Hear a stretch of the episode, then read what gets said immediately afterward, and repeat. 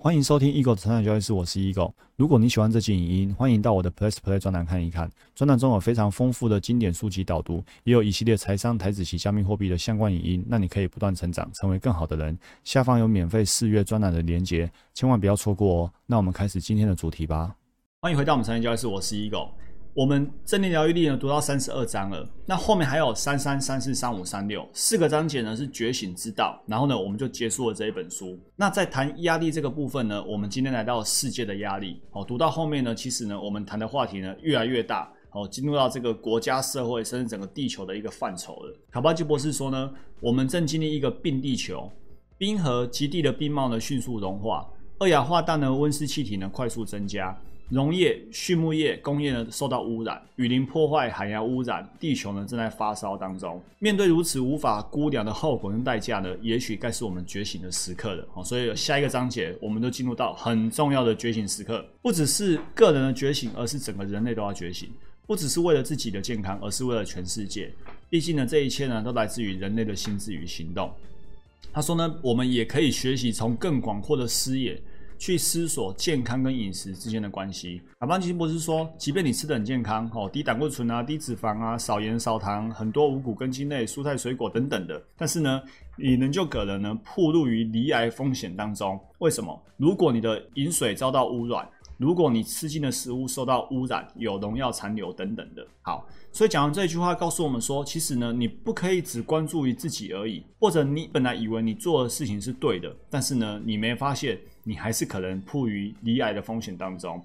所以你看，套用这样的一个思维逻辑，我们要从更宽阔的视野呢来思索自己跟交易的关系。就你可能觉得你做的很正确，你做了很多，你很投入，你投入在股市研究啊，看很多报纸、杂志、研究报告、券商分析、法人研究，你上了很多课，看了很多技术分析、筹码分析，然后买了很多书，但是你还是可能最后呢成为输家。就跟呢你吃了很多看似健康的食物，你还是暴露于离癌的风险当中。为什么？因为很有可能呢，你在做这件事情的背后呢，你的底层逻辑不对，你的思考逻辑不对，或者说你思考逻辑没有不对，但是呢，你没有一个好的交易系统，你没有纪律可以遵循，或者呢，你看起来有纪律，但是呢，你没有守纪律，有纪律可以遵循，但是你没有守纪律，又或者呢，你乱做一通，只用观点做股票，哦，或者你觉得赢家都是神预测，我这里只是呢，简单的列出一些可能成为输家的原因啊，其实还有好多。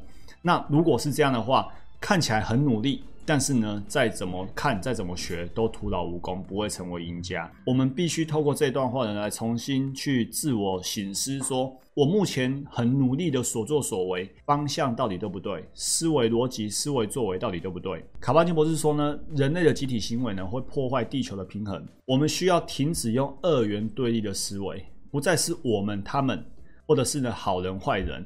而是呢，采用整体的思维。为什么？因为呢，彼此呢都是地球村的一员。所以呢，其实股票交易也是一样啊。股票交易有别于期货交易哦。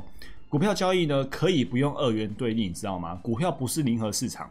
所谓零和市场，就是说今天有一位赢家，就一定要有一位输家来垫背。但是股票不是，股票不是零和市场。今天如果股票上涨呢，是所有人都受益的。所以呢，我们做股票呢，我们不要跟彼此呢二元对立。平常呢，我们常说呢，输家赢家，其实这输家赢家不是跟别人比，是跟自己比。输家赢家都是自己的角色。所以呢，我们呢不要在股票市场里面呢形成这个二元对立。好，用更宏观的市场，不是二元对立的角度来思考。资讯太多呢，也是一种压力源。哦，这个对股票尤其重要。考班尼博士说呢，越战期间。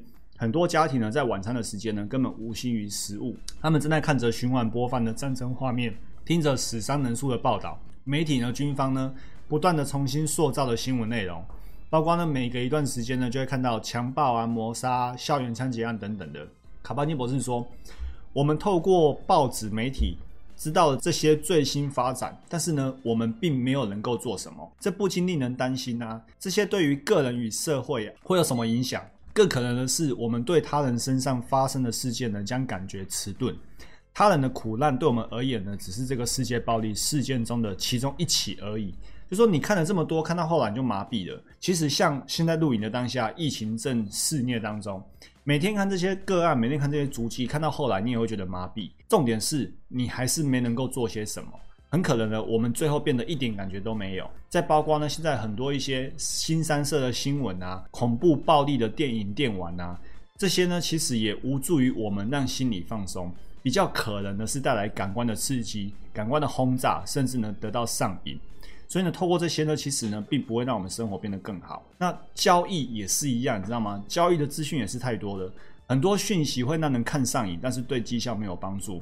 我回想我以前在做股票做的很差的那段期间呢，我每天一定要看报纸，因为我以前的工作关系啊，我每天会接触全台湾所有报纸。我一天一个早上，我一定要把所有报纸都看过，那是我的工作。那包括我也因为这样机会，所以我一定要可以看到很多《工商时报》或者是《经济日报》。那时候已经在做股票了，看上瘾了，你知道吗？这样一看看好几年，但是呢，绩效做得很差。那时候股票做得很差，所以看很多资讯看得上瘾，但是呢，对绩效是没有帮助的。然后我们之前呢有读过这一句话，很多的消息只是为了让你离开正确的那一方。所以交易的讯息其实可以很多，包括现在有一些单位，他们呢开了什么聊股票的一个群组，什么股票同学会之类的，那里面有太多太多的观点看法，你要知道。趋势交易正点告诉我们说，许多消息呢，只是让你呢离开正确的那一方。贝佐斯在最后的股东的这一封信上面也写到，这个世界想要你成为普通人，并且呢，从方方面面来吸引你，你不要让这种事情发生。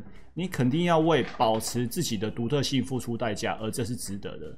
就是你不要去跟那些讯息、那些群主去。哪哪周会，你一定要为了保持你的独特性而付出代价。那个代价就是你可能不跟他们联络，你可能没有因此这样被上瘾等等的。但是呢，这是为了让你呢不要成为普通人，不要离开正确的一方。最后，卡巴金博士说呢，世界很复杂，练习无为呢越重要。面对错综复杂的问题呢，没有所谓正确的答案，因为我们的知识水准呢永远不够。但是呢，如果我们可以培育更大的正念。我们将活得更清楚明白，外在环境呢跟内在的世界分隔的程度呢，其实没有身心距离来的遥远。换句话说呢，有时候我们的身心呢距离的太遥远了，我们都不够的去关照自己、觉察自己。我们处于资讯不打烊的世界，但是呢，不要让自己的生活呢只剩下一大堆资讯跟消费型的娱乐。最后呢，卡巴金针对正念呢，在这个世界地球呢有一个核心的位置，我把它念给大家听：对自己正念哦，自我节制。以避免落入大众消费主义，